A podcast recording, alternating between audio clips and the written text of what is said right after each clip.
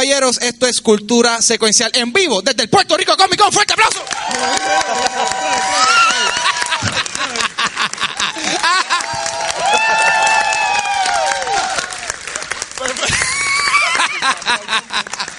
Wow, súper casualmente Nadie en la- ustedes. que nos está viendo por la cámara entiende lo que está pasando ahora mismo. Perfecto. Bueno, Nadie. ya que estamos comenzando súper bien, mi nombre es Ángel González. Gabriel Alejandro. Iván, y- y- Vanesti Meléndez. Y en el día de hoy tenemos de invitado a James Lynn por acá. ¿Y a quién tenemos por acá, Gabriel? Ricardo Serrano. ¡Oh! Eh, y estamos aquí reunidos en el día de hoy en el Puerto Rico Comic Con, super pompeo, porque esta es la primera vez que estamos en Cultura Secuencial. Nuestro primer Comic Con, nuestro primer panel, eh, eh, nuestro eh, primer eh, eh, grado, no sé, me fui en un viaje. Este, Sí. En el día de hoy vamos a hablar sobre los eh, fandoms, que yo creo que muchos de nosotros pertenecemos a un fandom, a múltiples fandoms. Eh, aquí en el día de hoy estamos... reple- Aquí, aquí en el Comic Con estamos repletos. Wow, tenemos, tenemos a Thor, he's still worthy, baby, still worthy. Falta una también. cámara que enseña. al Falta la cámara, sí, sí. Sí. Este, tenemos, eh, estamos rodeados de fandoms de todo tipo. So, en el día de hoy vamos a estar hablando de eso. So, vamos a pasarlo con, eh, con el Watcher, que nos va a tener una, unas preguntas de discusión que vamos a tener el día de hoy. Sí, yo voy a tener un par de preguntas, pero en confianza. Si alguien de ustedes tiene una pregunta también, No, me van a no. saber y yo paso donde ustedes y la hacen. ¿ok? Así que esto es mesa abierta, en confianza, en familia. ¿Está bien? No te vayas, no te Se vayas. fue así mismo como entró. Diablo, ese tipo, ese tipo no esperó ni el primer aplauso. Él dijo, "Nah". Sabía. Ahí está, ahí está. Creo que el, el, el, Ah. el efecto de reverso. Sí. Se van. Se van like, oh my. God. Nada. Eh, No, ahora sale y le dice, mira, ahí te aplauden si quieres. Si tienes como que si te sientes triste hoy, ahí te y aplauden que tú si vas a ver entras. que todo se va a llenar de gente buscando validación. Como que, yes, ahí me quieren. Hacemos el cosplay Cultura es autoayuda, gente, por favor. Yes. Zumba. Eh, Empezando con lo que son los fandoms, como ya tú bien dijiste, cada cual pertenece a un fandom específico o a muchos. Pero, ¿qué definición cada uno de ustedes le da o que es el término fandom? Uh, Pueden pues, empezar en cualquier orden de confianza. eh, pues, pues, para romp- yo, yo rompo el hielo, rompo el hielo aquí. Rompe la suela con la... Pues nada, para mí el fandom es literalmente, eh, eh, tú sabes, pertenecer a algo que, o sea, mira, algo como Star Wars, que ya eso es una propiedad que eso está requete establecido y, y eso tiene ya una comunidad de fanáticos. O sea, si a ti te gusta Star Wars de eh, y, y te, y te pompea cuando viene una película, pues si te pompea, o sea, no estoy hablando de ahora si te pompea la película, no, pero si te pompea las propiedades y todo eso, ¿sabes? Eso, eso, eso es estar en un fandom, básicamente estar rodeado o, o pertenecer a eh, una cultura de, de fanáticos, de gente que le, le gusta eh, esa, esa propiedad. Ese, no, No, ya no, la había no, entrado. ese Emilio, ese ya la había entrado, ya la había entrado. Ok. Continuamos. Dale, dáselo ahí a... Pásale el micrófono a James. Aquí me suena, ¿no? Pero, ¿Está sonando? Sí. ok. Entró aquí. Bueno, en mi, en mi No, caso la opinión es similar a la tuya, claramente, pero estos son eh, grupos de fanáticos que han hecho de estas historias parte de su vida. Entonces, por lo tanto, son bien eh, apasionados de lo que ocurre con, con las historias, con los personajes, con los temas, básicamente. Y, y bueno, ga- a- o sea, dan la vida, como digo yo a veces, por... por por estos, eh, bueno, el Comic Con es el lugar mágico para los fandoms, porque aquí estamos Yes. viendo, obviamente, cuando tú haces cosplay de algún personaje, es porque tú amas ese personaje y, y lo conoces tan bien que, que eres la caracterización del personaje en el momento que estás aquí. Así que, básicamente, pues estamos rodeados de, de todos los fandoms hoy. Así. Para mí, fandom parte de con qué yo conecto, que hace clic conmigo y luego entonces eh, estas personas que tienen estos gustos en común conmigo, pues ahí pues entonces se convierte en un fandom, en este colectivo. Para mí eso es fandom. Next. Definitivo. Fandom eh, se puede percibir como una sombrilla, donde pues por debajo se pueden ubicar varias cosas de cultura popular en este sentido. Así que si uno se identifica con tal fandom por ciertas características, ciertos gustos, que es lo que mayormente nos, nos trae juntos, pues así hacemos un fandom. Pues para mí fandom es odiar Star Wars, aparentemente. este, Eso ya mismo, pero dale, dale. eh, no, no, realmente lo, lo que los compañeros ya han dicho es básicamente lo que es, ¿sabes? Formar parte de una comunidad que le gusta algo este, y uno sentirse atraído a eso y con quizás con un elemento de participación para que entonces uno se sienta que está contribuyendo a esa comunidad. Ok, so- y contigo empezando, ¿a qué fandom tú perteneces entonces? ¿Con cuál te identificas? Puedes decirlo. Dilo, dilo confianza, aquí estamos en familia, tranquila. Eh, yo realmente me identifico con el fandom de los cómics en general. Ok. Este, a mí no me gusta escoger entre Marvel y DC. Este, en ese sentido yo soy bien hippie. O sea, all around y, y en ese sentido pues yo leo todo. Este, sí dentro de ese fandom no me gusta tampoco est- estar en Twitter o en Facebook o en Instagram o lo que sea tirándole a eso. Y la persona que quiera saber de lo que a mí me gusta, pues realmente yo prefiero que me lo, me lo pregunte. Bienvenido, bienvenido. En confianza, donde guste. Me uno al aplauso, eso, eso es para mí también. Muy bien, muy bien. ¿Y tú, Gaby? Para un fandom que tenemos aquí en Cultura Secuencial son los mismos fans. Así que muchas gracias por estar aquí. ¡Oh! ¡Duro! Este, Gracias, mi gente, gracias. Sí, el fan, el fandom de los fans. el fandom de los fans. Es que sí, sí sin ellos que somos. Mira otro, wow. Eventualmente nos vamos a cansar. ¿En qué punto? No sé. Pero. A mitad, a mitad. ¿Qué? No, a ese te lo puedo digo. Ahora te lo digo. Ok. Thank you for your service. Este, cada vez son más cortos, tense cuenta, pero la calidad sube. Este, pues me uno a Ricardo, eh, a mí son los cómics, eh, la literatura, la lectura me gusta, tampoco hay que estar tirándole a otro, igual que los videojuegos, no hay que estar compitiendo. Todo tiene algo bueno y todo tiene algún beneficio, así que este, lean. Lean ya. ¿No hay aplausos para leer? Perfecto. ¡Wow! Corillo ahí. Familia. Dímelo, Vanesti. Eh, mi fandom son las películas, yo vivo y respiro por las movies, cada una para mí es una experiencia, yo tengo muchas memorias bien bonitas con las películas, inclusive me han ayudado en momentos que no he estado muy bien y pues sí, yo conecto con las movies, eso es mi fandom, me encantan todos los género- géneros, eh, it's a total experience for me, so ese es mi fandom. Pues yo soy. Ahí está. Yo, mano, actualmente. Yo estoy, yo estoy en el fandom de Game of Thrones. Ah, Muy bien, controversial. Este season es controversial. Estar ahí. Yo soy en el fandom de Pokémon, indudablemente. Hell yeah. Eh, y, y fíjate, yo, yo por lo general, yo, yo, yo creo que más que más que series y películas y todo eso, yo pertenezco más al fandom de lo que viene siendo el, el, el gaming por lo general, como que, o sea, eh, yo estoy pendiente cuando Nintendo va a soltar algo y yo, ¡Yeah, Nintendo! yeah, ¡Woo! ¡Mario! ¡Woo! O sea, estoy loco que salga el Animal Crossing, o sea, en verdad, si, si algo, eso es el- lo que viene siendo el gamer fandom, that's, sea, I am in that shit, so. Excelente. Bueno, eh, Deja Vu. Escuché, Candy Crush Baby, yeah! Farmville. escuché el episodio número 10 de ustedes esta mañana. Y Muy bien, gracias. Damn. siento como que el Deja Vu encima. Bueno, eh, en mi caso a mí me gusta mucho eh, Star Wars.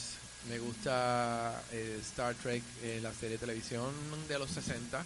Nice. Este y entonces ah, las películas en general también, pero específicamente sci-fi me gusta mucho porque pues este concepto de crear mundos eh, y, vamos a crear realidades alternas para explicar los problemas personales que tenemos en nuestras vidas, pues nos hace comunicar a veces más efectivo que, que, ¿verdad? Que, que tratar de hacer un drama bien directo a la vida real. Yo creo que en, esto, en esos espacios es que yo me, yo me conecto.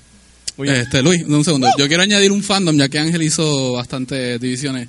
Este, Ricardo y yo, eh, yo fui educador y hay un fandom que nosotros tenemos que son los estudiantes. También. Y quiero darle las gracias a Dylan por estar aquí. Ahí está, Sí. ahí está. Yeah. Vale, sigamos. Y, Dylan. y hablando, y hablando. Estudiante mío, este, si han sido maestros o algo, saben que lo excelente que se siente saber que los muchachos echen para adelante, que sean así orientados, así que... Brutal. Oye, y Gaby, tú te mencionaste el fandom de los fans. Yo Sí. necesito hacerle un shout out al caballero que tiene una Sí. camisa de Team Sí. Vanesti. Ah. Miren eso. Miren eso. Yes. Vivo ejemplo. Gracias. Nice. Gracias. Hashtag Team Vanessa. Hashtag Team Vanesti. Muy bien. Muy bien, muy bien. Llegó alguien. Jane hizo referencia a nuestro episodio número 10. A los que no saben, nuestro décimo episodio fue enfocado también en los fandoms. Ya este viernes salió el número 52, así que fue ya el año pasado, pero gracias James también por el apoyo. Este, ya que hablaron de qué fandom se identifican, ¿qué experiencias positivas Ah, han tenido con este fandom, ya sea Star Wars videojuego con el que se encuentran o con alguno parecido? Positiva, positiva. yo, yo siempre veo, y, lo veo más también cuando estamos en eventos como el Comic Con, o sea, para mí siempre están... ¡Ah! Así los perdimos. Para mí es, es tan chévere. Para mí siempre es positivo ver eh, lo que viene siendo la comunidad de, de cosplay. Y digo cosplay porque eso, tú sabes, hay cosplay dentro de todos los fandoms. So, por eso es que yo puedo decir eso eh, como inclusivo a eso. Eh, y yo, a mí me encanta ver como, como las personas aquí de, de todo tipo de tamaños, de cuerpo, de, de, de nacionalidades, de ni no hay ni barreras de idioma. O sea, realmente me encanta ver gente expresar su o sea, su, su fanatismo, o sea, su, su apreciación para este medio, eh, sea cual sea, y expresarse. Y, y es, es- es impresionante muchas veces ver como alguien cambia cuando se pone el cosplay, pum, entre el personaje, y como que eso, eso a mí, eso a mí me llena. Eso siempre es bien cool verlo. Bueno, una de las experiencias positivas más recientes fue en la premier de Dragon Ball Super Broly. Yes. Fue se sintió súper, yo sentí un el rush mundo, ya. porque eso es un fandom que a mí me encanta. Yo ¿sabes? sentirte que estás con estas personas que también como tú están siguiendo esto desde pequeño y ahora estamos adultos y estamos aplaudiendo, gritando escena por escena, viendo todos los fight scenes, a mí me encantó y esa ha sido de las experiencias más positivas dentro del fandom recientemente para mí. Sí, yo fui también a esa, esa premiere, fuimos todos, y yo de Dragon Ball no sé nada, como ustedes bien saben. Yo sabía que algo cool está pasando porque la gente gritaba, ya, ok, para, está cool. O cuando cambiaban de color, ¿sabes? Cada vez que cambiaban de color, Gogeta. ahí la gente se pompeaba más todavía. Y yo, ok, pues estaba cool que cambien de color entonces. Para que con- continúen, James o Gaby, quien quiera. Eh, bueno, en mi caso, eh, de nuevo, cuando hablamos de cine Ah. y tú vas a ver una película con todos los cosplayers de la película en la película, pues sí es un pago, porque realmente pues tú sientes, no es lo mismo discusiones en, en internet que tú las estás leyendo a tú estar rodeado de estas personas. Eh, y a veces cuando, por ejemplo, a mí me gusta Harry Potter, la- las películas, pero yo no he leído nada de Harry Potter. Por lo tanto, cuando tú estás viendo una película con los mega fans que empiezan a chequear cada detalle y los están comentando, pues mira, sigan hablando mientras veo la película porque me gusta lo que está pasando aquí y se siente una energía bien cool. Así que yo creo que pues positivo es que se crean comunidades eh, pues de gente con, con, con experiencias o con temas similares. Y básicamente pues yo creo que e- esa es la parte positiva. También positivo es que a veces cuando hacen buenos rants logran que, que la calidad de los productos relacionados a esos temas suban. Eh, Eso vamos, James. logran bueno pues está bien pero o sea, es, pa- es, una, es un No, aspecto claro, claro, positivo dentro dentro de lo que dentro de lo que es esto o sea tú, tú notas que, que, que cuando se expresa bien la comunidad dentro de su fandom eh, quien produce esos materiales va a fajarse y, y sabe que lo debe producir porque hay gente ahí esperando por ello Sí, es un Nice. feedback. Muy bien. Vamos, este. recientemente tuve una experiencia con un fandom en particular que no. Pero es el K-pop. Este, tengo varias amistades que incursionan.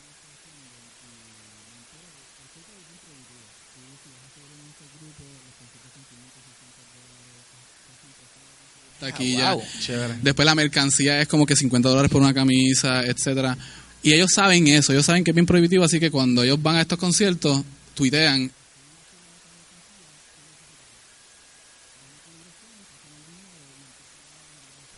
Y las cosas llegan porque llegan. Y, y la- así mismo igual, tú ves que en la fila alguien compra un candado de café en Starbucks, porque eh, para entrar a un concierto de K-pop tú estás 6-7 horas fácilmente para entrar se reparten el café allí mismito, se reparten comida. Y es algo que me di cuenta que como que, wow, como que esta gente lo llevó a otro nivel y está bien chévere. Así que eso ha sido como que lo más recientemente que he visto así un fandom. Brutal. Awesome.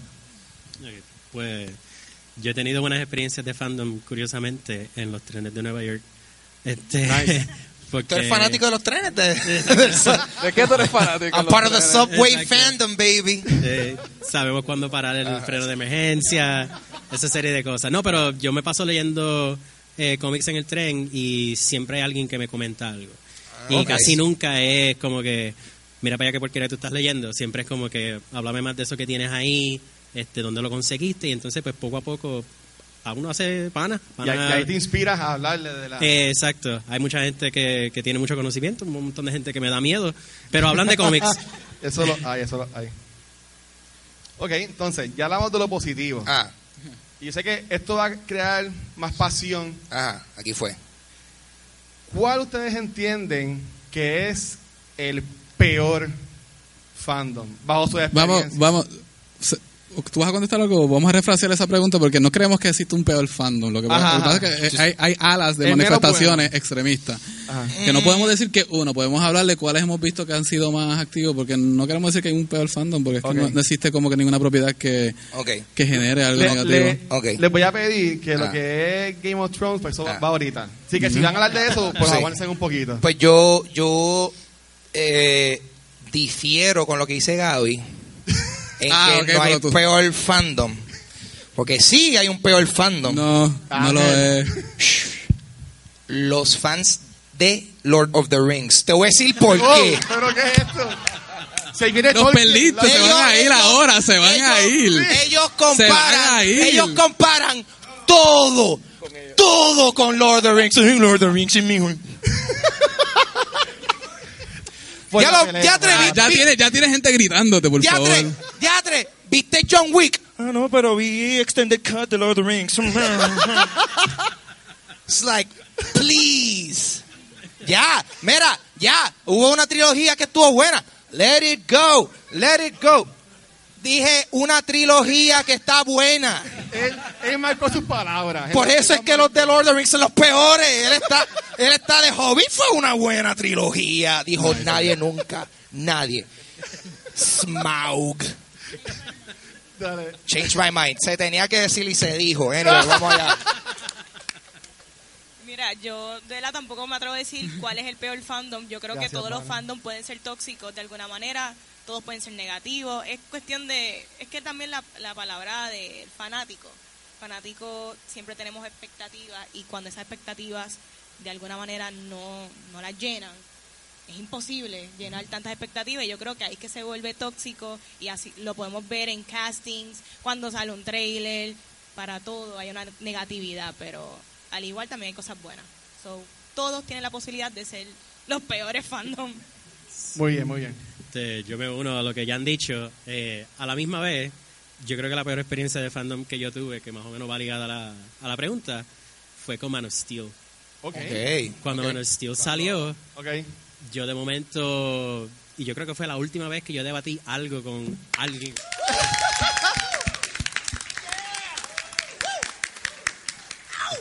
Bienvenido, bienvenido. Confianza, donde gusten. Y entonces, pues, cuando vi Man of Steel, yo creo que fue la primera y, bueno, la última vez que debatí con gente en Facebook sobre nada. Wow. ¿Sabes? Ya yo decidí que yo no iba a hacer eso más nada con más nadie. De momento... Lleva un par de años free entonces. de Si no, yo, yo llevo, sí, sí, yo voy para reuniones de Alcoholics Anonymous. Y digo, mira, yo no bebo mucho, pero eh, estoy recuperando. Este, pero de momento yo escribí mi opinión, que no fue que ni que la odié, sino que estuvo más o menos. Y de momento yo no sabía nada de cómics, ni lo que significaba la ciencia ficción ni la fantasía. Y yo dije, ok, ustedes no you. saben nada de nadie, voy a apagar Facebook. Los veo en el infierno. Y tú. Bueno, ya Gaby. Estoy tratando de pensar de fandoms así. O sea, cualquier cosa que tenga que ver con la política. Ah, Tíralo, tíralo, tranquilo. Pero chico. Literal, ese- literal, cualquier fandom Chico, ese, ese panel es mañana. Ah, Ese panel- Estamos ok. haciendo convenciones, pero no sé yo, pero. Eso es con la gente de la nada, pero no, este, sí, cualquier fandom que tenga que ver con política, religión, ¿sabes? Mira cómo se pu- silencioso se puso esto. Aplaudan, por favor. Mira, papi, hasta los The Rings están como que, hacho, este muchacho. Esto está chaval. Mira, Dale, que James va a salvar esto. gracias por salvarme, gracias por salvarme. Yup. James lo va a salvar, dale, yo voy a James. No, Vamos. yo salvo muchas cosas aquí, pero lo que pasa es que a veces, a veces hay muchos fandoms que están hablando con desinformación, entonces se apasionan sin, ¿verdad? Sin tener un poquito de... Y casi siempre los que menos saben son los que más gritan. Espérate, que tú me estás diciendo que hay gente por ahí discutiendo por internet sin saber de lo que hablan. Bueno, a, a la controversia ¿Qué? la controversia de anoche y antes de la noche con ya Pa- tus- pa' eso yo sé vamos, que va, pero- Ok, ok. Oye, oye, Ok, ok, bueno, pues sum- suma con la próxima, Luis. Sí, sí, sí. Este, ya en la pregunta vamos también a hablar un poco de sus experiencias, así que vamos a brincar también esa Ya. pregunta. Ya entrando lo que es el- la próxima parte, hemos visto recientemente que lo- el fandom, además de ser tóxico, no tan bueno, Mm. sí tiene el poder de afectar varias cosas. Sí, So- sorry, da hombre, mala Ah. antes que haga esa pregunta. ¿Sabes cuál, es- ¿Sabes cuál es el fandom más tóxico? Los, los de Britney Spears. Eso iba a decir. Get it? Wow. Don't you know that you're toxic? Anyway, Ah, sorry, sorry por la interrupción. Estamos aquí toda Continúa. Ajá. Dale, este, Ah. este, estamos en vivo, cultura secuencial. Eh, ¿cómo, ¿Estamos en vivo? ¿Cómo entienden que los fandoms han afectado la experiencia de poder apreciar el producto de forma positiva y negativa?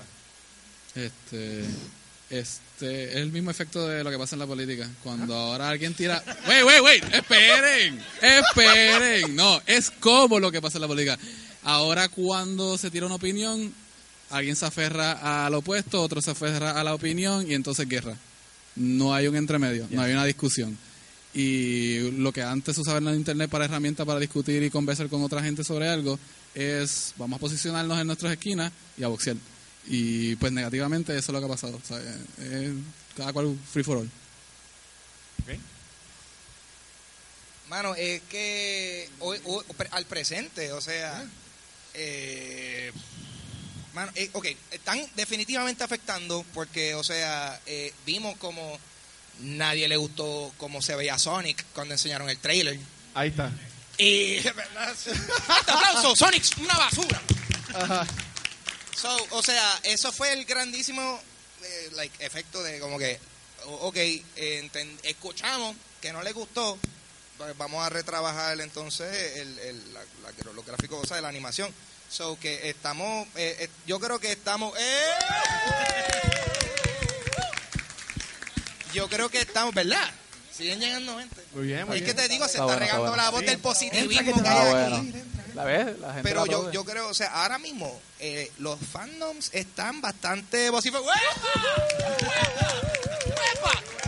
Ok, ok, pues ahora, mira, voy a, voy a poner, antes que yo continúe, voy a poner una estipulación. Ahora solamente nos vamos a aplaudir si son... Diez. grupos- no, 10. Si son, si son grupos sabes. de tres. Tú sabes que lo irónico. Si son tres personas entrando, ahí vamos a aplaudir. La gente cuando salga de aquí, ¿cuál fue tu peor, peor experiencia con un fandom? Mano, en este panel Este panel aplaudiendo cada vez que a entraba cada alguien. cual No que alguien no entraba. dejaban, solo Porquería. No, pero eh, so, ahora mismo lo- lo- lo- los fans, yo creo que por bien o por mal, tenemos más voz. Ok. Por bien por cosas como Sonic, porque ahora van a mejorarle los gráficos a, a- a- a eso. Y por mal, pues porque, pues, ay, yo siento que también se está llegando a un nivel en donde la gente no se disfruta las cosas o la visión artística que tienen los escritores o las personas o los directores. O sea, eh, hasta cierto punto, mano, yo me acuerdo un montón de películas que yo veía cuando era chamaquito que no me gustaban y, y yo no estaba like, teatre, eh, Batman Forever, qué porquería, like, whatever, dude. Tú la veías, no te, gustó y lo si acaso te la tripeabas con los panas, Yeah. pero por ejemplo, yo creo que lo que pasó con The Last Jedi es como que, loco, me corrió. Ay, bájenle un poco. Yo creo que están un poquito yéndose a la ofensiva porque ya no es ni que llega un punto que, que no es ni que, diatre, no me gustó esto, es que odio lo que tú hiciste y cómo tú te atreves a corromper mi recuerdo. Es como que, dude, come on, dog. Like, Y la gente que está involucrada, envuelta en el Ah. proyecto también lo odiamos, porque Y- también se derramó a otra Y, exacto, sí, y llega a tal nivel que exacto, eso afecta porque entonces a lo mejor quizás quizás esto evita a que se tomen más riesgos en futuras eh, you know, películas o lo que sea. Pero por otro lado, también entonces el efecto que tuvo todas esas quejas de cosas de Star Wars fue que en efecto le bajaron a las películas, lo cual eso sí tenían que hacer. Como que, dude, tantas películas de Star Wars todos los años. So, you know, eh, 50-50 yo digo. Puede ser positivo, pero puede ser bien negativo también. Ok. Yo siempre trato de que, el- de que esto negativo no me afecte porque si yo tengo algo que yo tengo interés, yo quiero, I'm gonna see it regardless. So, si es una película y tiene bad reviews, yo como quiera la voy a ver. Yo entiendo que afecta porque no todo el mundo es así. Hay personas que el bad word of mouth afecta y las personas dejan de ver cosas porque reciben un, un bad review, ¿me entiendes? Y a veces son películas que yo quisiera ver la secuela y pues como nadie la vio, pues no hay money, pues no viene la secuela y pues sí afecta de alguna manera. Sí. Sí, él sabe. Y pues sí, de alguna manera afecta. Pero pues lo importante es que si tú tienes interés en algo te gusta, olvídate de lo que digan, vete a verlo, apoya lo que te gusta y punto. Jazz Queen. Boom, de acuerdo. Ahí se para él, Tim Vanesti. Sí, sí, sí, sí. Él como que está, Dios mío, que mucha sabiduría tiene ella. Damn. Eh, Ya. yo, yo diría que quizás algo bueno que hizo fue que, que creó más conversación entre las... Y yo creo que hay mucho que se dice y mucha conversación que se da particularmente en el caso de los cómics, en las tiendas de cómics, y ve más gente que está hablando de todo. Y eso pues hay que apreciarlo.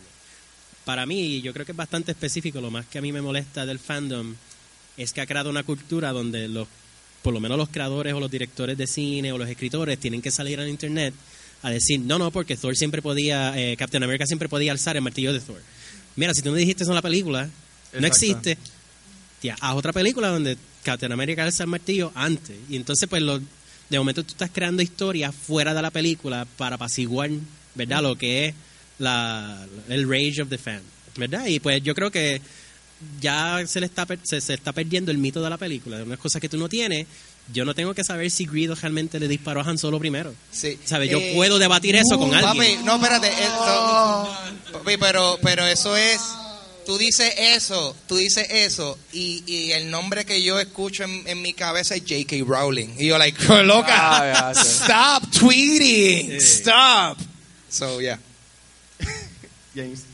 Sí, bueno, en el, en el caso, lo peor que puede haber es, son los troleros que bien. trolean a los contrarios y entonces empiezan a generar opinión, pero lo hacen por chaval, no lo están haciendo en serio, pero entonces de repente se lo toma todo el mundo en serio. Sí. Y entonces eso, eso sí levanta opiniones, obviamente, que están totalmente encontradas. Y, y de nuevo, yo creo que cuando un director eh, entra a, a Twitter a tratar de dar su opinión sobre cosas que se supone que hubiésemos captado durante las películas, es que realmente filmaste mal o no nos contaste la historia de la forma Sí, correcta. Ya. O sea, tú no, no aclaras o simplemente en- envíanos de nuevo a repasar la filmología y lo que sea y vamos a entonces a dale, de- dejar el, el- dejar- y además hay cosas que las podemos dejar como tú dices de lo de Guido que es a la imaginación del espectador como hacen los libros y hace todo el mundo. Sí, por sí, supuesto. que se debata. Bueno, los otros días salió que el- un nene chiquito en una escena de Iron Man 2 realmente era Peter Parker. Y yo, no, no lo fue. Te Exacto. lo estás inventando. Los pejuelitos y toda la cosa. Mira, loco, fue, fue, fue, fue. Spoilers. Fue el nene que sale al final de Endgame. No, No, ese es no, otro. no, no, ese y otro, la ese es gente la estaba, ¿Who's that? Se van a acordar de un nene en Iron Man 2. Bueno, pero si en serio, casi un mes después, aún no has visto Endgame. Wow. No, yo sé, yo sé, Wow. yo sé. El nene de Iron Man 3, pero Aña- estaba hablando añade de Iron fanáticos Man de Iron Man 2. al tóxico, por Yo, favor. no preocupes, pero gracias, gracias. Pero eso afecta porque, de nuevo, una persona puede decir, pues yo no la voy a ver en el cine, la, la, la consigo piratear. O yo no la voy a ver en el cine. James, ¿qué tú acabas de decir que en sí, la veo guapa. O sea, que realmente En si guapa. To, toma la... Toma la sí. Eh, mira, En Guapa están dando la primera Thor hoy. Hoy están dando Thor en estreno. Pero Sí, afecta, en ¿no? HD, sin editar. Sin editar. ¿Qué editarían de esa película? Como que no sé. Anyway. Cuando coge el martillo, lo coge. Ah, cuando coge el martillo. Whatever.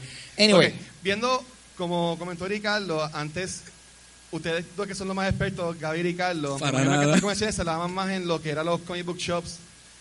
Viendo ustedes este auge, obviamente, de social media, y entiendo que es el vehículo que cogen todos estos trollers o como quieran llamarle. Ya. Este, en sus casos, ¿ustedes han elegido, por ejemplo, o bloquear a alguien, o alguien que ha tirado algún spoiler? Porque yo sí tengo un pasado oscuro que a mí me encantaba dar spoilers por internet. Sí. Lo sé, lo sé. Y, y yo tengo mucha gente que, que mu- en muchas ocasiones me, me bloqueaban o si tenía un season final y mira, te voy a dar un follow aunque un par de semanas y después te pongo otra vez. No, mano. papi, yo. a- a- loco, tú. Yo te di hacer friend y tú duraste dos semanas y yo te di don follow desde hace como tres años. Sí. Y, y, y no me hace falta porque te veo a cada rato, ¿tú me entiendes? Pero literalmente, Y te los dice. yo no sé nada de ti en Facebook. O sea, tú no sales porque, papi, este era... Bueno, el sobrenombre de él era el Spoiler Nader. O sea, what? Eso es un pasado oscuro, Ajá. sí ya pasó. Sí, sí. Or has it really though? Bueno, Hmm. pero, o sea, ¿qué experiencia ustedes han tenido con el social media y con esto de los trolls? Porque yo quiero hacer un paréntesis y entiendo que un fandom que se afecta mucho en ese medio y ya que estamos en el Comic Con son los cosplayers. Ya. O sea, ellos se pasan un año enfocándose en su arte y pues cuando llegan al Comic Con o a otro evento, pues se encuentran con gente que simplemente porque no le gustó el color que usaron para pintarse, llegan a redes sociales y entiendo que es bien distinto el una persona que no es una estrella, que no es un director, coger esos feedback a como lo cogen J.J. Abrams o Yeah. Ryan Johnson. Háblame un poco de esa experiencia con eso, cómo lo han manejado. ¿Cuál fue la pregunta? No, me... Por ejemplo, ustedes que tienen sus programas, Ajá, ajá. Cuando tú has recibido alguna, algún feedback negativo o que a alguien no le ha gustado lo que tú has hecho. ¿cómo tú has manejado eso? Eh, como diría un prócer, yo siempre picheo y enrolo otra vez. Yo siempre picheo. No, en verdad, es bien. Hay que saber. Hay que saber qué comentario y qué cosa prestarle atención. Hay que saber a cuál pichar. Lo cual realmente es el 90%. A casi todo, por lo general. Todo el mundo está en el internet bajo la manta del anonimato y se creen que pueden decir lo que le dé la gana sin consecuencia alguna. Eh, yo soy de Carolina. Yo te encuentro, papi. So, yo, eh, no, no, pero No hay em, hay que aprender a. Mira, mano, o sea, soy yo y a veces yo entro a, a- a cosas que no son ni relacionadas a mí, leo los comes y yo, y yo me agito por lo que le dicen a otra gente. Yo, "Oh, ¿cómo es posible? Y yo, mira, canto de ridículo. Y me dan ganas y le doy, borra el comment, no lo, no lo escribo. O sea, pero hay, hay, para, para mí hay que saber, hay que prestarle atención y a qué no. Si es algo que, aunque no te guste, aunque te digan, mira, lo que tú hiciste quedó bien mal. Pero si, ¿sabes? si te dice por qué o, o por- en dónde tú fallaste, sabes, si es algo que tú puedes ver y mejorar lo que tú haces a base de eso, hazle caso. Pero si es algo, no, tú, tú- tú eres feo. Ah, all right. Gracias. Surprise, yo me veo en el espejo todos los días. I know, bro, eso yo me, le- me levanto. Qué feo. Y ya, ¿no? Pero es eso. Eh, so, y en verdad, si, si gente aquí tienen ganas de hacer su arte, ganas de escribir blogs, ganas de hacer cosplay, mira, eh, haz lo tuyo. Like, do it y, y pichea. Porque la, la, lo positivo, lo positivo tú lo vas a traer. Si tú eres una persona positiva, tú vas a traer lo positivo. Va a haber mucha basura, pero eso tú lo vas pichando, se van filtrando las basuras y están la gente chévere que van a estar ahí para ti. No, este, Ángel lo que diferenció ahora lo que, lo que- la diferencia de crítica constructiva de mero como que pues puños al aire. Eh, cualquier persona que tenga algo creativo allá afuera sabe que se expone a 50% este buenas cosas y 50% envidia u odio. Y eh, si está bien formulado uno sabe qué retomar de ahí, qué extraer y decir, mira, pues esto sí, como que me di cuenta de esto también, pero si la forma en que se presenta es algo que es meramente para tratar de herir a uno, este, claro, mm, tú pichea y enrola si quieres.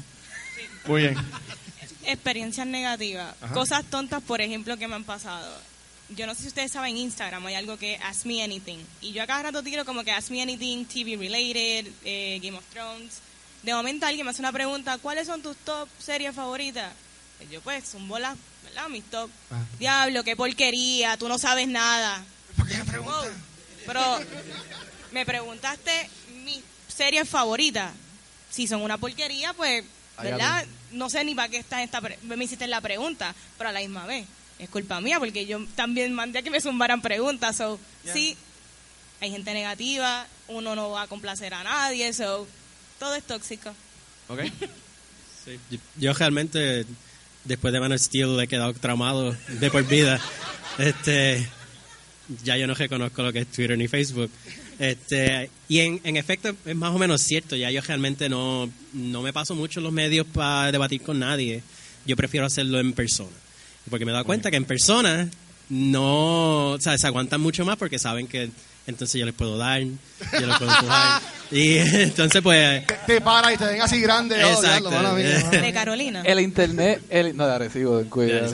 El internet, Capitán, capitán. el internet lo que demuestra es cómo la gente está dispuesta a decirte lo que sea siempre y cuando tú no le ves la cara o tú no le puedas responder porque tan pronto te tienen de frente y le puedes responder no, no, perdona, como que tranquilo y eso demuestra mucho como como personas Ya. como que se atreven, son los más bravitos cuando no tienen a alguien de frente.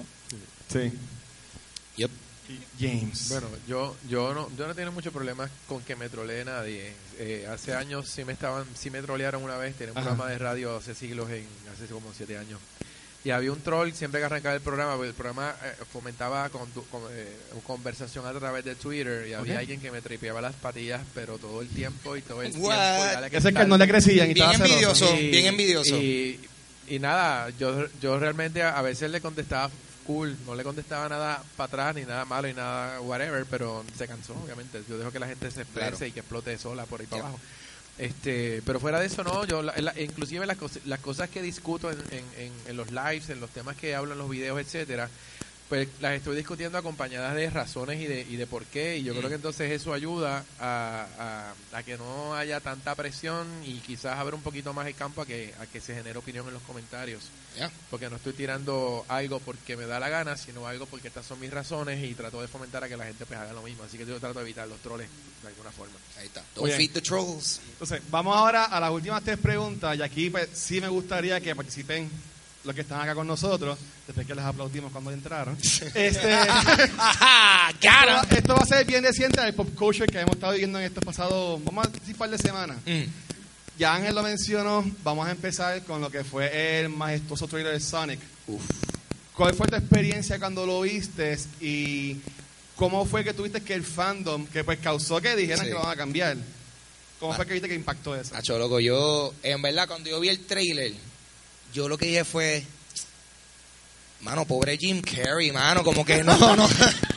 No, hace, hace tiempo que él no sale en una película para salir en esto. Y, y, y, lo que, y lo que él va a hacer, se ve que va a estar gufiado. Y eso es lo que molesta. O sea, a, a mí me molestó, no, y, y no fue, no fue tanto de que porque yo pensaba que lo de Sonic se veía al garete, aunque se veía al garete. O sea, era más bien que yo, wow, mano, esta película, por lo menos con la presencia de Jim Carrey, tiene mucho potencial y sería bien penoso que, pues, que estemos distraídos por la aberración digital que hicieron con Sonic. ¿Tú me entiendes? Aberración. So, tú sabes, yo, este es un caso en donde yo dije, bueno, tú sabes que la gente vociferando, eh, pues hicieron bien, porque yo prefiero entonces ahora que la mejoren y darle una segunda oportunidad a que esta película no sea el potential disaster eh, que lo era. Y yo también me imagino que también de, de haber salido el director que como que fue a ver Pikachu, Detective Pikachu esa semana y dijo, oh my God, we did it all wrong, we messed up. Like, después de ver eh, Detective Pikachu, qué bueno que cambiaron lo de Sonic porque no iba a haber break. eh, porque ese, ese iba a ser la... Smash Universe. Sí, sí, ese es el Smash Universe confirmed, eso viene por ahí.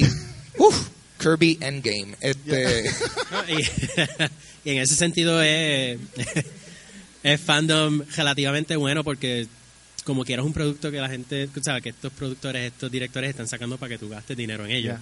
Así que hasta cierto punto tener esa voz es buena, pero a la misma vez también tiene eh, Neil Gaiman, por ejemplo, este escritor dijo una vez, eh, nosotros como escritores no tenemos la responsabilidad de escucharlos a ustedes para entonces escribir la historia que ustedes quieren. Nosotros tenemos la responsabilidad de tratar de escribir una historia que nosotros pensamos que ustedes quieren leer o que van a estar interesados por eso. Y entonces, pues, en ese sentido, sí, lo de Sonic me gustó. Eh, pudo haber sido mucho peor, pero en este caso este, ayudó y, ah, ¿sabe? El mundo fue mejor. todo, todo, todo, mi, compara- mi comparativa siempre fue, mira, mano, ¿tú te acuerdas de la película de Mario? Exacto. Ok, pues continuamos, ya, ya, that's it, ya, esa es la comparativa, that's, eso es como tú puedes hacer algo que se vea lo más no como el source material. Pero hay una cita también famosa de Alan Moore que él dice, no es el trabajo del artista darle lo que quiere a la audiencia, porque si no la audiencia será artista.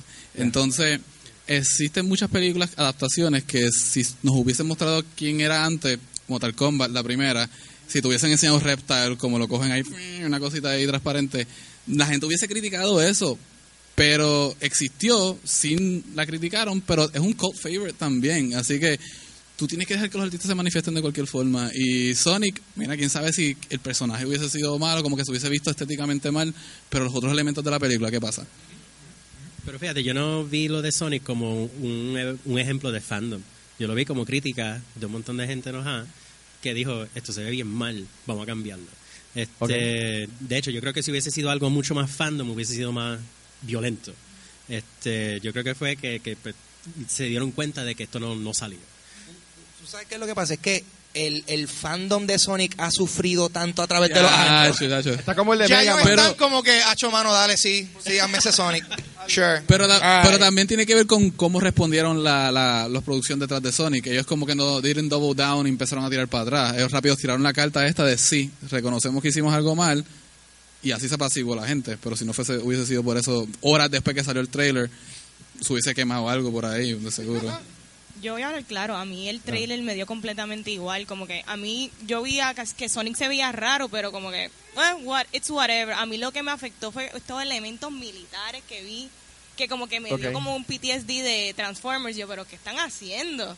Eso fue lo más que me afectó dentro de la película, pero yo la iba a ver como que era por Jim Carrey. Michael eh, no está metido ahí de alguna forma. yo no entiendo si él es un producer, no creo. Pero sí, eso fue lo único que yo vi medio weird. Pero yo lo voy a ver por Jim Carrey. A mí me gusta el humor de él así, body humor, so whatever. Bueno, yo vi el trailer de Sonic. Te dejan ir de un cumpleaños cuando de repente llega Mickey Mouse. Y no es el de... Eso fue. eh, sí, exactamente. Ah, la, la versión del value de Mickey Mouse con cabeza chiquita y Sí, whatever. sí. Yo pensé en eso cuando lo vi. Eh, Pero y esos, era- esos son los que van a los cumpleaños y empiezan a perrear y uno, ¿qué es eso? ¿Qué es eso? Mi Ángel, ¿a qué, cumple- ¿a qué cumpleaños eso? tú vas, Ángel? Yo soy, Ah, recalco, Carolina, recalco, Carolina, sí, recalco que bien, soy de. Carolina. Carolina, sí. Tú no sabes cuántos baby showers yo he asistido, loco. Para- y Mickey twerking por ahí para abajo. Pero eh, nada, en el los- la cuestión es que de repente tú tienes a los filmmakers diciendo que van a arreglar la cosa y la película sale este año. Espérate. Voy a ¿Esto ti. es un truco publicitario o qué es lo que está pasando aquí? Exactamente. So, eh, pues vamos.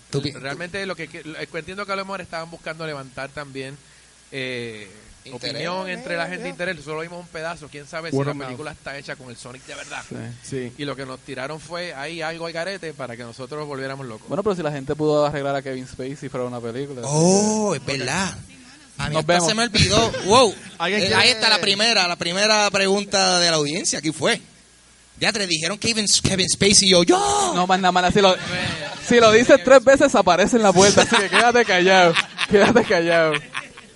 Eh, el hecho de que cambien a Sonic, que lo rediseñen, ¿no creen que crea un precedente peligroso para el futuro? Totalmente. Definitivo. Totalmente. Definitivo. O sea, por- la cosa es que, viste, yo no sé, y por favor corrígame si estoy incorrecto. cre- ¿Esta es la primera vez que esto pasa así? No, no, no. no. Eh, yo he visto Tur- que hacen re-edits y eso, pero... Ninja damn. Turtles Michael Bay cuando el origen era, era en el libreto original iba a ser con un extraterrestre, Sí. dijeron que no, se cambió en los 80 cuando en Transformers matan a Optimus Prime en las caricaturas que lo criticaron, lo trajeron de vuelta. Esto es algo que viene poco a poco, pero se ha exacerbado mucho en la área de en la era del social media, así que para mí sí es bien peligroso, muy peligroso. Sí, yo entiendo que tú como creador también tienes que confiar en tu producto y en lo que tú estás haciendo, porque si tú vas a cambiar cada vez que se levante esta fanaticada a criticarlo, pues tú te conviertes en reactionary y no siempre reactionary es positivo. Lo hemos visto en películas, por ejemplo, DC ha, ten- ha sido bastante reactionary y pues ya hemos visto los resultados. Entre otras personas.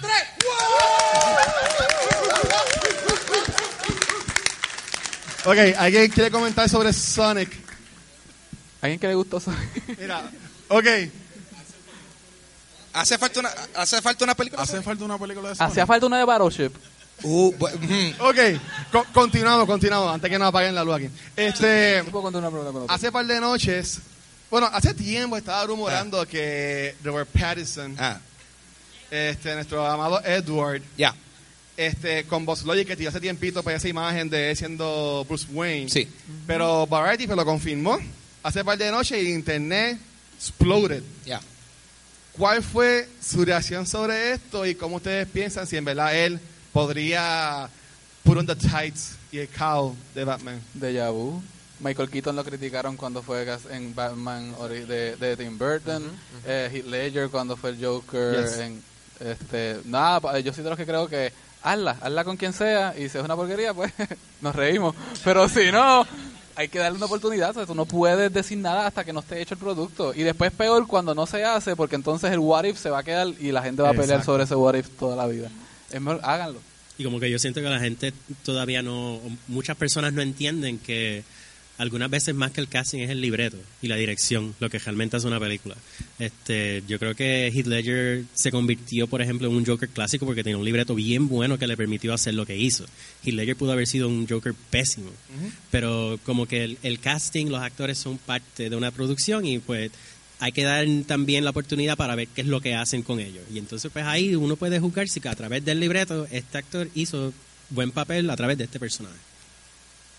Yo, honestamente, yo estoy cool con eso. O sea, lo que pasa es que muchas personas, eh, yendo por esa línea, eh, definitivamente, o sea, Robert Pattinson ha, ha salido en otras películas y él es un muy buen actor. Siento más O sea, lo que pasa, lo que pasa es que pues Twilight es Twilight y, y el- está el estigma de él ser pues, Shiny. shiny, shiny bat, tú sabes qué se puede hacer.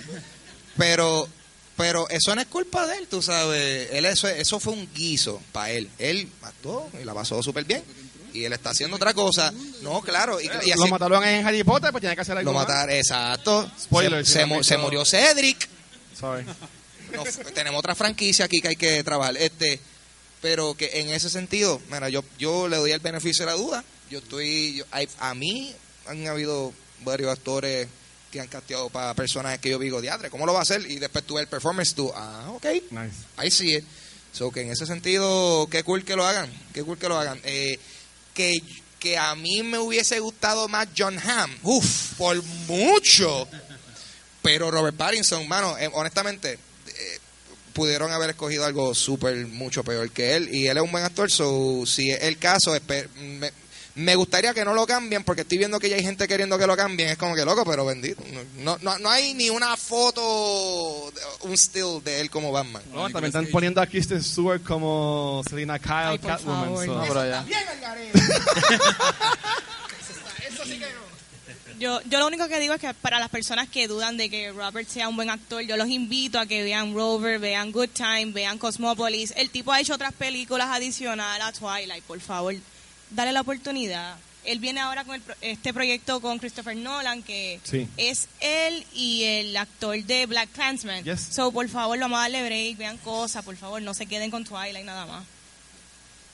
Bueno, estoy contigo, obviamente. Este, por eso ahorita está hablando del tema. Eh, obviamente el internet grita, explota, pero seguramente toda esa gente que gritó no conoce otra cosa que no sea Twilight y a lo mejor ni se acuerdan de Harry Potter. O sea que realmente está, está criticando a base de otra cosa y, y yo creo que cuando un estudio hace un casting y consigue un personaje, un actor, lo que sea, no lo está haciendo al garete porque puso, puso avión clasificados online y fueron cuatro gatos a hacer la audición. O sea, esto Sí. está súper estudiado. Pues, yo, yo, yo creo que, yo creo que en este caso, este casting viene con un plan de hacer muchas cosas con este personaje, porque yo no, yo no creo que vayan a, a tirarse la maroma de que se les queme en la primera película. O sea que yo creo que aquí esto viene acompañado de otras cosas. Ya habrán hecho lo suyo, vamos a esperar, vamos a tranquilizarnos un poquito. Pero yo creo que los troleros fueron los que empezaron a gritar, los, Sí. los, los troleros. Y a mí me gustó Batfleck, por lo menos. Y fue casi igual también. Me- a mí me... ¡Yeah! Muy bien, muy bien. Justice for Batfleck. Eh, En verdad, en verdad a mí me da, a mí me da pena que no vimos más de, de, Más. De Ben Affleck haciendo de Batman. Yo pienso que yo no me hubiese interesado ver a dónde hubiese seguido esto. But Martha, so ¿qué se puede hacer? Ah. Ok. Por ahora, la última pregunta, si después quieren hacer cualquiera en confianza. Mañana domingo, Sí. además de ser el último día del Comic Con, es el último episodio de, exacto, Exacto. de la Guerra de los Tronos, por decirlo así. Ajá. Game of Thrones. Um, a muchas personas, algunas personas, poquitas personas, Dos o tres. tienen, han tenido alguna ideita, un comentario sobre esta temporada. Sí. ¿Cuál ha sido su feedback de esta temporada? Y pasarlo más allá, ¿cómo ustedes entienden que va a terminar la serie? Esto va, esta serie, esta serie va a, va a terminar con la muerte de millones de suscripciones de HBO. Millones. Hasta que llegue Watchmen. Básicamente. No, Pa, pa, pa, Watchmen pa, no va a pa. tener ese efecto. no. Papi, eh, o sea, Watchmen no tiene ustedes ese ven, efecto. aquí ven Game of Thrones, aquí lo ven, algunos, dos, tres. Los que lo ven están al día. Ok. Esperando mañana. Pues, no, pues- exacto. Esas suscripciones de, de Game of Thrones van a estar como la gente de King's Landing. Just fly. ¡Y a diablo! ¡Suena las campanas! ¡Ah, está quemándolos como quiera! Ah, o sea, eso es lo que viene mañana. No, pero, eh, ok. Mira. Yo, Ajá. cuando, cuando esta temporada iba a empezar, yo estaba a, a que gana, a que gane el Night King, que ganen los White Walkers y, ganen todo. Y ya, ese no fue el caso. Eh, y cómo se va a acabar, hermano, yo honestamente no sé a esta altura. Do I even care? Vamos a, yo, yo, mira, yo lo que quiero es que no me maten al dragón. Después que no me maten a ese último dragón, Hay, que quedar, hay que quedar. después que no me maten a Drogon, mano, que pase lo que pase, sí. Eh, y en términos de que si que si Daenerys está al garete, whatever, o sea, eh, o sea, se fue al garete, pero yo pienso que hasta dentro de del contexto, es like, kind of makes sense, como que ella la está Claro, pasando súper sí. mal todo esto, so whatever, Sí. y que, La- que pudieron haber escrito toda esa transición mejor, definitivamente, pero ante todo este I'm okay with it. I'm okay with it. Lo que me molesta es que pues, la- yo siento que hay un montón de cosas que pasaron que si lo hubiesen hecho de otra forma. Había un montón de cosas que yo, mano, esto se supone que me pompee. Sí. Se supone que yo esté bien contento que esto está pasando y no estoy tan pompeado. Y entraron tres. Cuatro, cuatro, cuatro, cuatro. cuatro. So que en ese sentido, en ese sentido, por un lado, entiendo por qué la gente está bien agitada. Hello. Estamos, llevamos años Sí. siguiendo esto, esto para que ahora al final sea como que ya esto está aquí, ah, se cayó. Como que. Pero por otro lado, como digo, yo soy pues, op- op- optimista en fin. A mí, mano, no sé, hay gente aquí no vio cómo se acabó Dexter.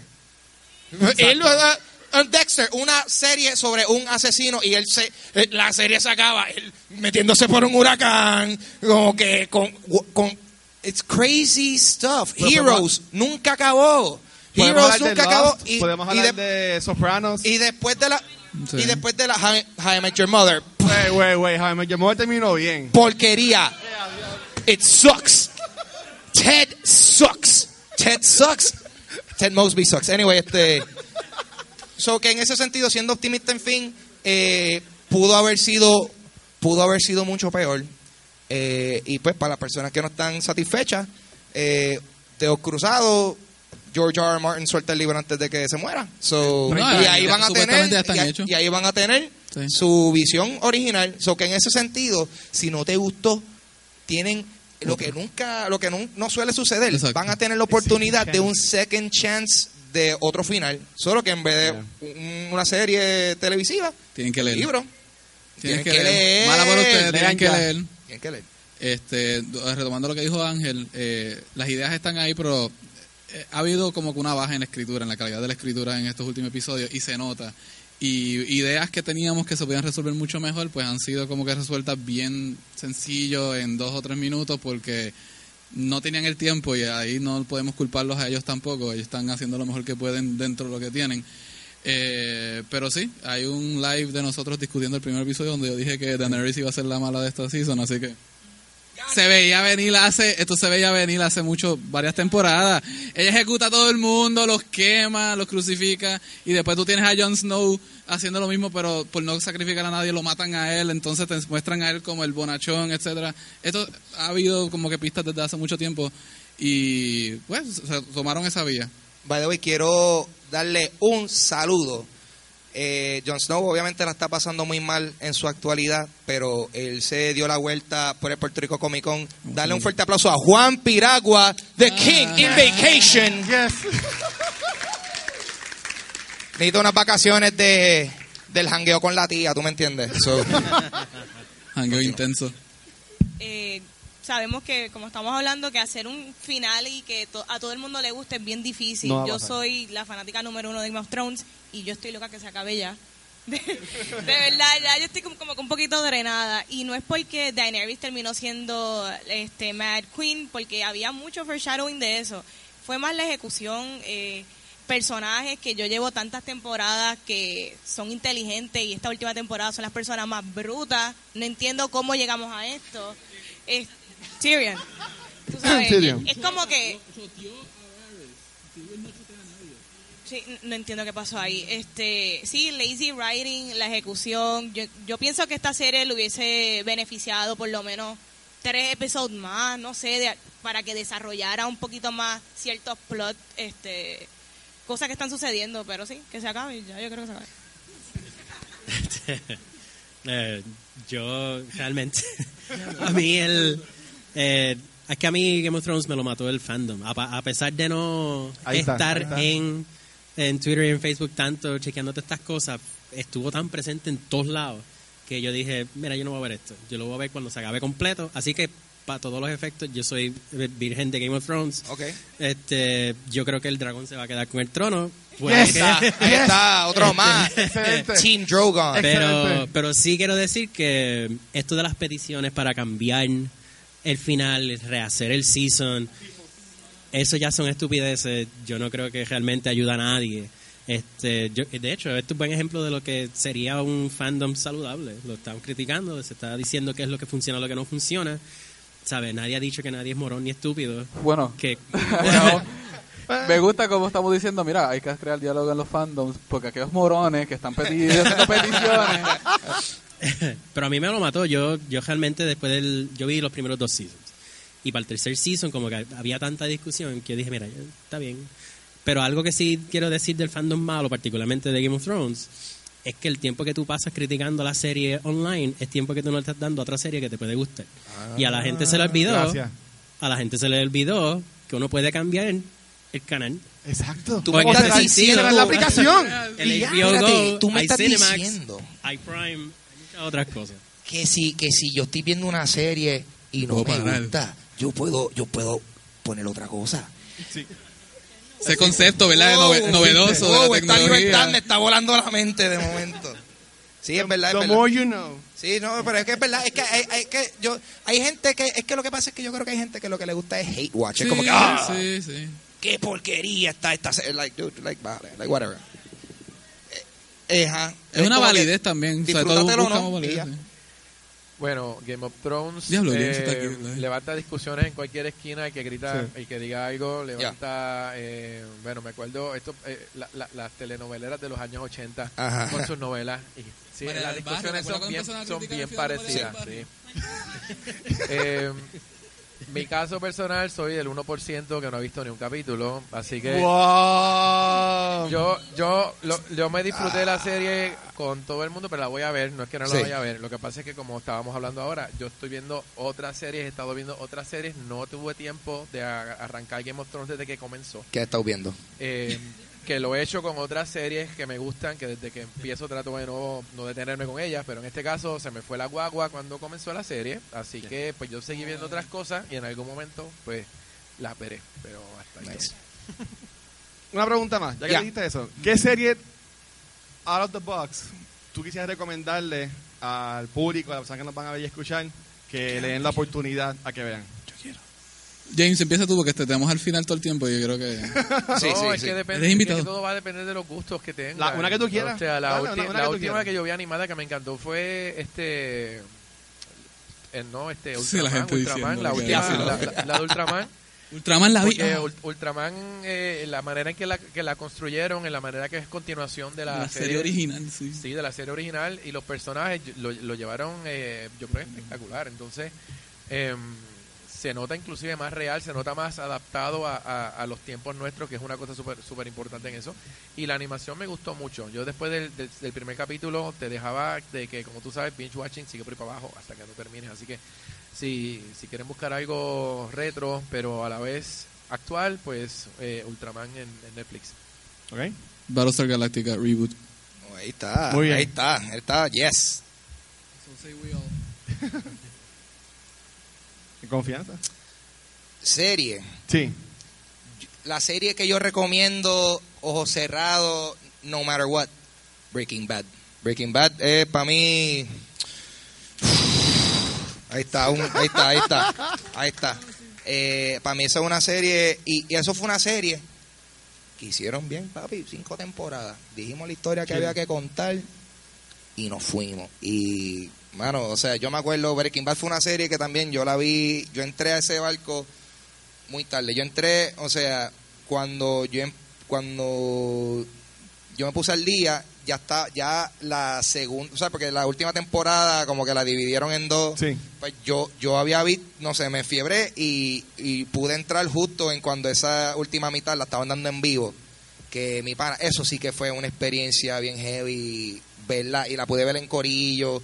Y pues los que han visto la serie, esa última temporada es un bad trip. Este, Bien hecha. Bien, bien hecha, pero bien hecha. Bien, un bad trip bien hecho, no un bad trip de, ah, diablo, que esta gente hizo. Porque tú estás haciendo estas decisiones. Alga- Me mataron a mi Sunday. Ay, Dios mío, el Sunday está muerto. Anyway, so, este, Cuando en sí era bueno. yeah. so, so que yo recomendaría, mano, Breaking Bad. No hay break. Yo recomiendo Outlander si te gusta el sci-fi, te gusta el romance y te gusta como que cosas de elementos historic, Outlander. Y recientemente estoy ahora jugando con Prime Video y empecé a ver The Marvelous Miss Maisel, también súper buena si te gusta esto 1950s, 1960s vibe, un poquito me acuerda a Mad Men, pues ese como que fue mi fix para Mad Men. Yo recomendaría Man in the High Castle, si no la han visto, muy buena, muy buena. Eh, estamos un poco cortos de tiempo, si alguien tiene alguna preguntita. Ricardo tiene que contestarla. ¿Ah, tú lo has dicho? Eh, no. no, no, ya no. No, se me olvidó. Eh, no, yo veo una serie que se llama Bosch en, en Prime, que Sí, es detectivesca en, en Los Ángeles. Yo creo que aquí mucha gente ya sabe de Umbrella Academy. Oh, yes, Este- yes, yes, yes, muy buena. Y, pero Bosch realmente es bien buena, ¿sabes? Los, los misterios a nivel de, de season pues empiezan, acaban, son bien buenos también actuados, también escritos. De verdad, denle el break. Mano, by the way, hasta con Titan está buenísimo. by the way. Eso es, eso es, hasta con Titan es un anime que yo dije, esto está demasiado popular para ser bueno. Papi, después lo vi yo, ay Dios Ok. mío, pero qué drama. Yeah. Eso está buena, está buena. Ok, este, si no hay preguntas, eh, pueden cada uno pues decir dónde lo pueden conseguir en confianza. Pues, Por favor. Hola, hola, me consiguen en Criticólogos, me consiguen en, el podcast, en mi podcast Pásame el micrófono también y arroba James Link en las redes sociales. Gracias. A mí me pueden conseguir en Instagram y Twitter como Papo Pistola. Sí, soy de. Carolina, recalco. Yes. Eh, yo lleva también. con atrás. Sí, sí, sí. Yo y, y también tengo un podcast que se llama Dulce Compañía. Está disponible en toda aplicación de podcast eh, y también está en versión video en mi canal de YouTube, Ángel González TV.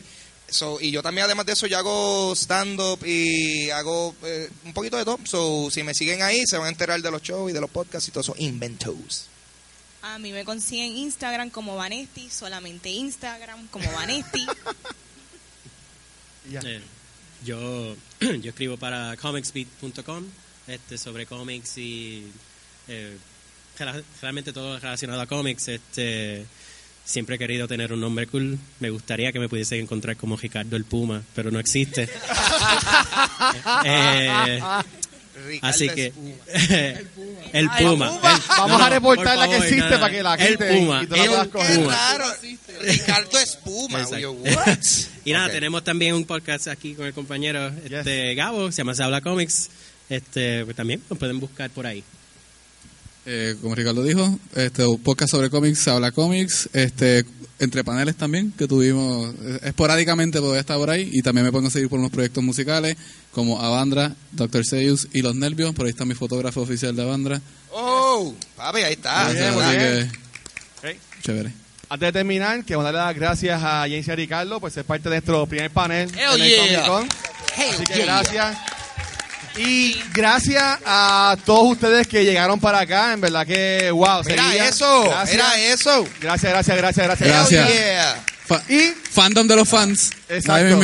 Exacto. Y ya Cultura Secuencial nos pueden conseguir en cualquier proveedor de podcast. Nosotros más nos enfocamos en hacer un podcast sobre cómics.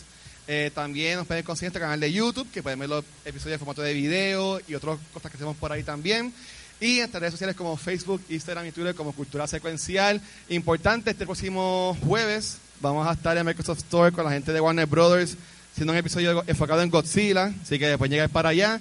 Y en junio, ahora mismo no me sale la fecha, Pero vamos a estar en un episodio sobre lo que es X-Men Dark Phoenix, la tienda de Bookmark en San Patricio. Vamos a tener a María Alegre y a Slide One Reviews con nosotros en este episodio. Así que nada, de nuevo, gracias por estar aquí, se cuidan y buenas tardes. Gracias, Corillo. Sigan disfrutando del Comic Con. Peace. Gracias.